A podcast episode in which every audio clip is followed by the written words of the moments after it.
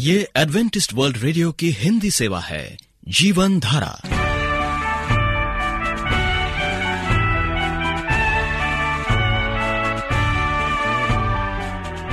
कार्यक्रम जीवन धारा सुनने वालों को प्यार भरा नमस्कार।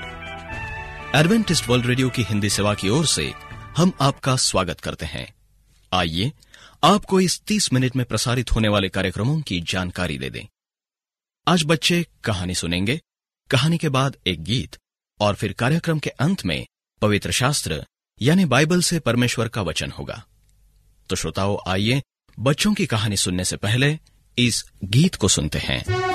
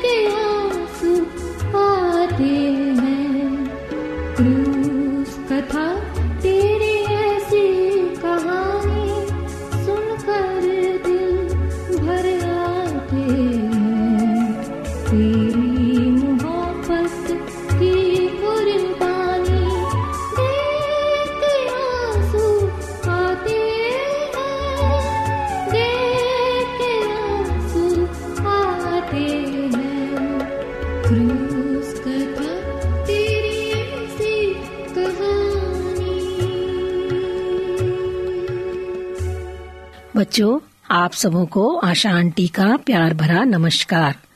एक शाम मेरी माताजी कुछ लिखना चाहती थी, इसलिए वे उस कागज़ की खोज करने लगी, जिसे उन्होंने एक लिफाफे में कहीं रख दिया था। उसी लिफाफे में कुछ ज़रूरी कागजात भी थे। उसने अलमारी, छान मारी, परंतु ये लिफाफा नहीं, कहीं भी नज़र नहीं आया। वह बहुत व्याकुल और परेशान उठी। क्या वे ज़रूरी कागजात कहीं खोग तो नहीं गए? उन्होंने सारा घर ढूंढ डाला। वे बड़ी परेशान थी कि आखिर वे कागज़ कहाँ गायब हो गए। बहुत माथा पच्ची करने पर उन्हें याद आया कि चार दिन पहले उन्होंने वे ज़रूरी कागजात शहर के नगर निगम अध्यक्ष के पास उनकी सलाह मशवरे के लिए ले गए थे। पर उसके बाद कहाँ रख दिए या छोड़ दिए उन्हें कुछ भी याद नहीं आ रहा था। हालाँकि माताजी को अपनी सावधानी पर जरा भी संदेह नहीं था। शहर के मेयर महोदय माताजी के घर से लगभग पाँच किलोमीटर की दूरी पर रहते थे। माताजी ने अपने दो बच्चों, जिनकी उम्र ग्यारह और आठ साल की थी, सारी परेशानी को बताया कि वे कागजात कहीं गुम हो गए हैं। तीनों अपने घुटने टेक कर ईश्वर से इस समस्या के बारे में प्रार्थना करने लगे। बड़ी सुबह माताजी ने ईश्वर से प्रार्थना की, हे ईश्वर, मुझे याद नहीं आ रहा कि मैंने उन ज़रूरी कागजात को कहाँ रख दिया है? परंतु तुझे मालूम है कि वे कहाँ हैं। हे ईश्वर, आप जानते हैं कि यदि वे ज़रूरी कागजात नहीं मिले तो हम अदालत में अपने सबूत को कुछ भी पेश नहीं कर सकते हैं। और हमें कोई भी आशा नहीं है कि हमारी वह ज़मीन जिसे कुछ लोगों ने ज़बरदस्ती हत्या लिया है, हमें मिल सके। हे परम शक्तिमान परमेश्वर मेरी सहायता कर, मुझे राह दिखा। जब माता जी इस प्रकार प्रार्थना कर रही थी कि उसका छोटा पुत्र, जो लगभग चार वर्ष का था, बड़े ज़ोर से रो पड़ा, जैसे उसे बड़ा दर्द हो रहा हो। माता ने अपनी आँखें खोली और देखा कि उसके गाल बुरी तरह से सूजे हुए हैं। उसने रोना बंद कर दिया और माता जी फिर अपनी प्रार्थना में लग गईं। उन्होंने तय किया कि वे उस बच्चे को डॉक्टर के पास ले जाएँगी। वह डॉक्टर मेयर के शहर में रहता था। बाद में उन्होंने सोचा कि वे उस प्रांत की राजधानी भी जाएँगी और उन कागजात की प्रतिलिपियाँ भी वहाँ से ले आएँगी, जो गुम हो गए हैं। जब माताजी ने उस बालक को दांतों के डॉक्टर के पास चलने को कहा, वह एकदम तैयार हो गया, जबकि इसके पहले वह हमेशा आना आनाकानी किया करता था। यह देखकर माताजी को बड़ा आश्चर्य हुआ। वे तुरंत तैयार होकर शहर की ओर चल दिए।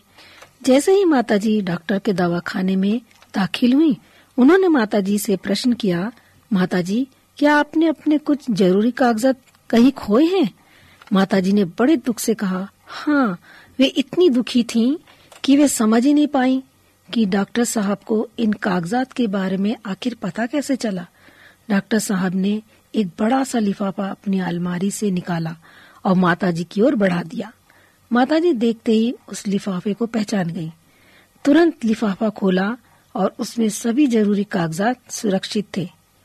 माता अपने जज्बात नहीं रोक पाई। उनकी आँखों से खुशी और कृतज्ञता के आँसू निकल पड़े। वह डॉक्टर से पूछ बैठी, आपको ये कागज़ वाला लिफाफा कहाँ मिला? उन्होंने कहा, किसी आदमी ने उन्हें यह लिफाफा दिया था, परंतु उसे यह कहाँ मिला? डॉक्टर को भी पता नहीं था। माता जी ने कहा, आओ बेटा, डॉक्टर साहब को तुम्हारे दांत की जाँच करने दो। परंतु वह छोटा बालक अपनी जगह से टस से मस नहीं हुआ। उसके गालों की सूजन बिल्कुल गायब हो गई थी। माता और बालक दोनों ही बिना इलाज घर वापस लौट आए। यदि माता जी सीधी राजधानी चली जाती तो अवश्य निराश मन से लौट आती, क्योंकि बाद में हमें पता चला कि राजधानी के मुख्यालय में उन कागजातों की एक भी कॉपी मौजूद नहीं थी। निसंदेह ईश्वर को मालूम था, इसलिए बड़े अजीबो गरीब तरीके से उसने उस लिफाफे को उस दवाखाने में पहुँचा दिया। इस घटना से यह विश्वास करना ही पड़ता है कि ईश्वर अपने विश्वासियों की आवश्यकता को बेहतर जानता है, उनकी सहायता करता है और प्रार्थना का उत्तर भी देता है। बच्चों अगर आपके जीवन में भी परमेश्वर ने आपकी प्रार्थना का उत्तर कुछ इसी प्रकार से दिया हो और आप इसे दूसरों के साथ बांटना चाहते हो तो हमें विस्तार पूर्वक लिखें। आप एडवेंटिस्ट वर्ल्ड रेडियो का जीवन धारा कार्यक्रम सुन रहे हैं।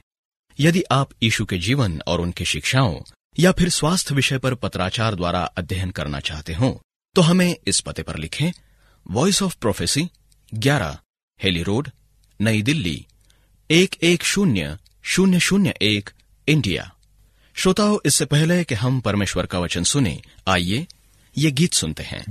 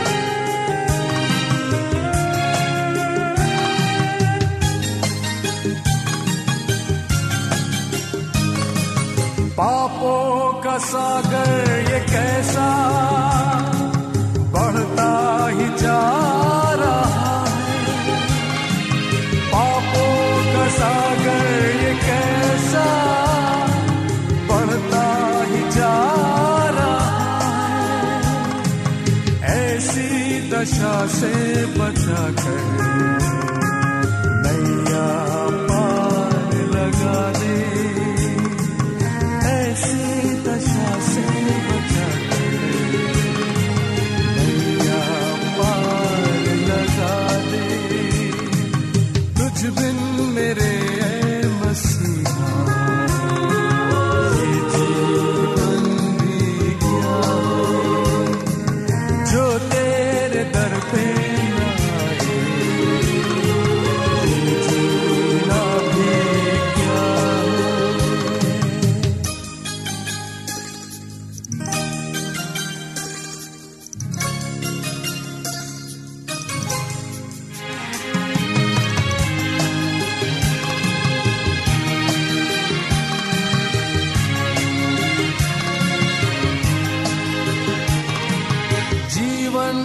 देता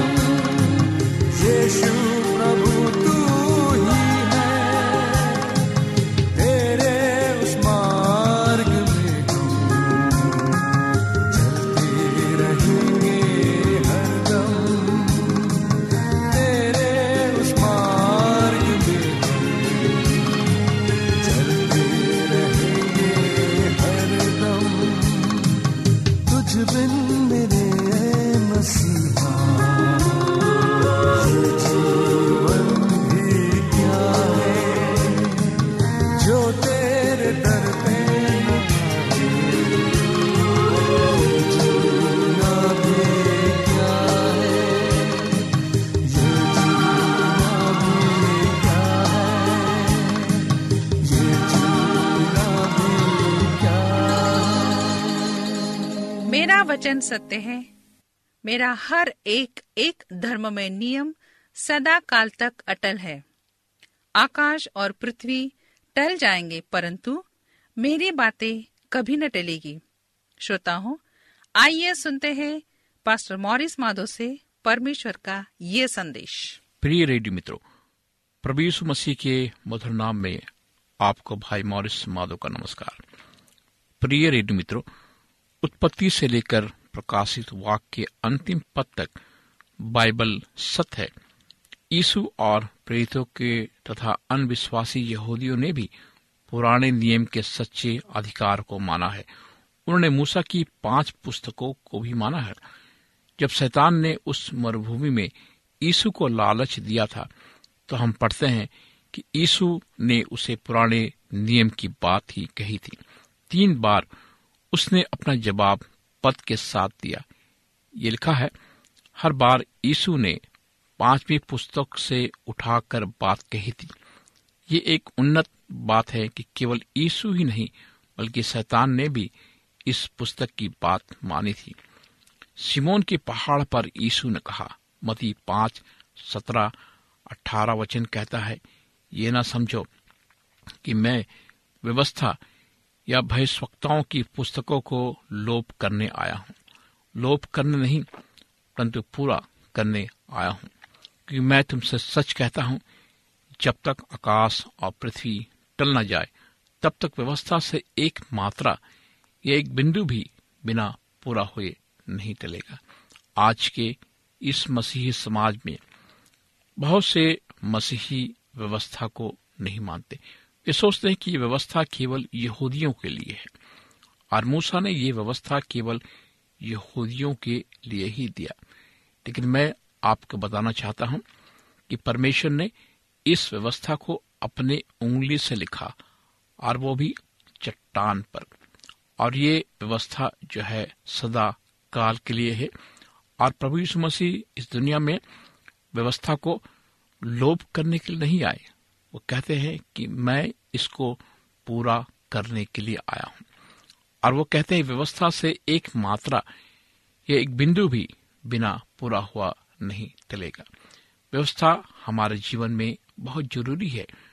व्यवस्था खत्म नहीं हुई है। वे हमारे लिए है। कुछ लोग कहते हैं कि हम अनुग्रह के जीवन जी रहे हैं। व्यवस्था का हमारे जीवन में कोई ज़रूरी बात नहीं है। मेरे मित्रों जब आप हमारे कार्यक्रम को सुनेंगे, मैं इस पर और अधिक चर्चा करूँगा।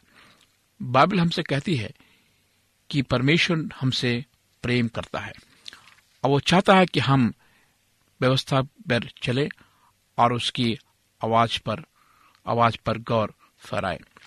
बाइबल के पुराने नियम की सत्ता को अपनी शिक्षा में मात्र ऐसे ही सम्मिलित नहीं कर लिया था परमेश्वर ने। उसे अपने अधिकारों का पूर्ण ज्ञान था, अपने इस संसारिक अवस्था में भी। उसके जन्म, मृत्यु, पुनरुत्थान तक एक ही प्रमुखता थी, सिद्धांतों पर नियंत्रण, जो लेख में लिखा हुआ था। ये अवश्य पूरा होगा। पुराने नियम में लिखे हुए कुछ लेख जो पूर्ण हो चुके हैं। उदाहरण के लिए, पुराने नियम में जो यीशु के बारे में लिखा गया है, वो पूर्ण हो चुका है। जैसे उसका कुमारी से पैदा होना बैतलह में जन्म, मिस्र में चले जाना, नासरत में रहना पैत आत्मा द्वारा अनुग्रह, गलील में उसका सेवा कार्य, बीमारों को चंगाई, यहूदियों द्वारा उसकी चंगाई और चमत्कार को नकारना, दृष्टांतों का प्रयोग, उसके मित्र द्वारा धोखा, उसके अनुयायियों द्वारा त्यागना, उसके लोगों के द्वारा बिना कारण घृणा उसे दोषियों के साथ सजा, चिट्ठियों द्वारा उसके कपड़ों को बांटना, उसे प्यास के वक्त सिरका पिलाना, बिना हड्डी तोड़े उसके शरीर को चीरना, एक धनवान की कब्र में उसका दफनाना, तीसरे दिन मृतकों में से जी उठना। यीशु की संसारिक ज़िंदगी पुराने नियम के अनुसार ही आगे बढ़ी। तब हम उसकी सारी शिक्षा को पुराने नियम के अनुसार बिना कोई शक किए स्वीकार करते हैं। अब हमें उस अधिकार को समझना है जो नए नियम के लिए मांगा गया है। हमें सबसे पहले वास्तविकता को देखना है। जितना भी हम जानते हैं कि यीशु ने अपने आप एक भी शब्द नहीं लिखा। केवल एक बार लिखा, जब व्यविचारणी स्त्री उसके पास आई थी तो भी अपने शिष्यों को और सारे भूमंडलीय राष्ट्रों को बताकर अच्छी तरह से नियंत्रित किया।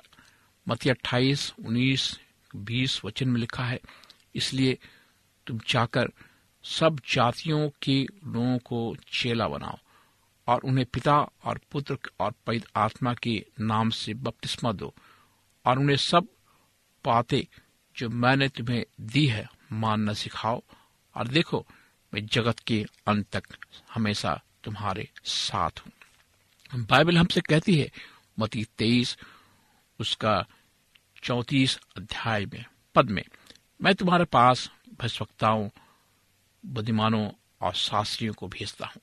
शास्त्रियों शब्द का अर्थ है जो धार्मिक शिक्षा को लेखन का जामा पहनाते हैं। ये पूरी तौर पर साफ़ हो गया है कि यीशु अपनी मिनिस्ट्री शिक्षा को रिकॉर्ड के मार्फत ही अपने शिष्यों को दृढ़ रूप में पहुंचाता था। आगे यीशु ने ज़रूरी साधन, पूर्ण बातें जो भी लिखी हुई थी अपने शिष्यों तक पहुँचा दी। उसने वादा किया था, इस उद्देश्य के लिए वो मध्यस्थता को भेजेगा। बाइबल हमसे कहती है, योहन्ना चौदह, उसके छब्बीस वचन में, परंतु वो सहायक अर्थात पवित्र आत्मा इसे पिता तेरे नाम से भेजेगा। वो तुम्हें सब बातें सिखाएगा। जो कुछ मैंने तुमसे कहा है, वो सब तुम्हें स्मरण कराएगा। इन शब्द में यीशु ने दोनों अतीत और भविष्य के लिए रास्ता बताया। उन बातों का सटीक रिकॉर्ड जो शिष्यों ने देखे भी थे, सुने भी, जो पैद आत्मा उनके सामने दोहराएगी। अतीत के लिए एक वाक्यांश बताया। ये तुम्हें सब बातें सिखाएगा। जो कुछ मैंने तुमसे कहा है, भविष्य के लिए दूसरा वाक्यांश बताया है, वो आपको सब कुछ समझा देगा। आगे योहन्ना सोलह तेईस वचन में लिखा है, वो तुम्हें आने वाली बातों के बारे में बताएगा। हम देखते हैं कि नए नियम के अधिकारों की पूर्णता, पुराने नियम की तरह मानवीयता की देखरेख, यादगार या उसकी समझ पर नहीं है। बल्कि पैद आत्मा की शिक्षा, सहायता नियंत्रण में है। इस प्रकार से पॉलुस प्रेत कहता है, सारा धर्म ग्रंथ, पुराना और नया, परमेश्वर की प्रेरणा से दिया गया है। हमने पाया कि प्रेत अपने आप इसे अच्छी तरह से समझ गए थे, अपनी लेखनी में अधिकार की मांग करते थे। उदाहरण के लिए पथरस लिखता है, हे प्रियो अब मैं तुम्हें ये दूसरी पत्र लिखता हूँ। दोनों में सुधी दिलाकर तुम्हें शुद्ध मन को भारता हूँ। कि तुम उन बातों को जो पवित्र बहिष्पक्ताओं ने पहले से कही है, प्रभु और उद्धारकर्ता की उस आज्ञा को स्मरण करो, जो तुम्हारे प्रेतों के द्वारा दी गई है। मेरे मित्रों, बाइबल परमेश्वर का धर्म, ग्रंथ है। दोनों पुराना नियम और नया नियम। दोनों को हमें पढ़ना है, दोनों को हमें समझना है, दोनों एक साथ है, इसलिए हम उसे बाइबल कहते हैं। परमेश्वर का वचन। आइए हम प्रार्थना करें। महान जीवित दयालु पिता परमेश्वर, हम तेरा धन्यवाद देना चाहते हैं। तेरे जीवित और पवित्र वचन के लिए हम जानते प्रभु कि तू महान है, तूने ही प्रेरणा दी अपने लोगों को पवित्र वचन लिखने के लिए। हम चाहते कि वो प्रेरणा तू हमें भी दे, ताकि तेरे वचन को हम समझ सके और जान सके। इस प्रार्थना को प्रवीषु मसीह के नाम से मांगते हैं। आमीन। मित्रों, आप हमें इस नंबर पर भी संपर्क कर सकते हैं। हमारा नंबर है नौ छ आठ नौ दो तीन एक सात शून्य दो। नौ छ आठ नौ दो तीन एक सात शून्य दो। हमारा ईमेल एड्रेस है Morris M O double R I S A W R at gmail dot com Morris A W R at gmail dot com आप हमें प्रार्थना का निवेदन भेज सकते हैं। परमेश्वर आपको आशीष दे।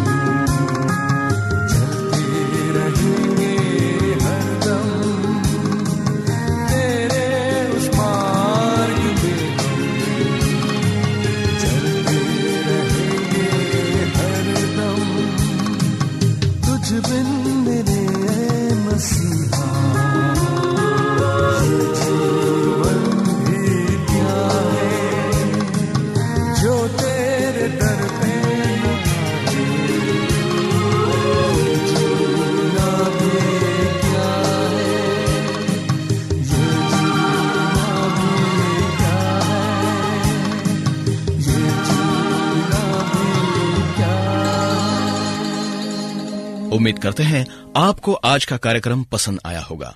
आपको कार्यक्रम कैसा लगा? अवश्य लिखे। हमें आपके पत्रों का इंतज़ार रहेगा। हमारा पता है, कार्यक्रम Jeevan Dhara Adventist world radio post box सत्रह, पुणे, चार एक एक, शून्य शून्य एक, महाराष्ट्र, इंडिया। श्रोताओं, अब हमारा समय यहीं पर समाप्त होता है। इसी समय इस मीटर बैंड पर आपसे फिर भेंट होगी। तब तक के लिए हमें आज्ञा दीजिए। प्रभु आपको आशीष दे।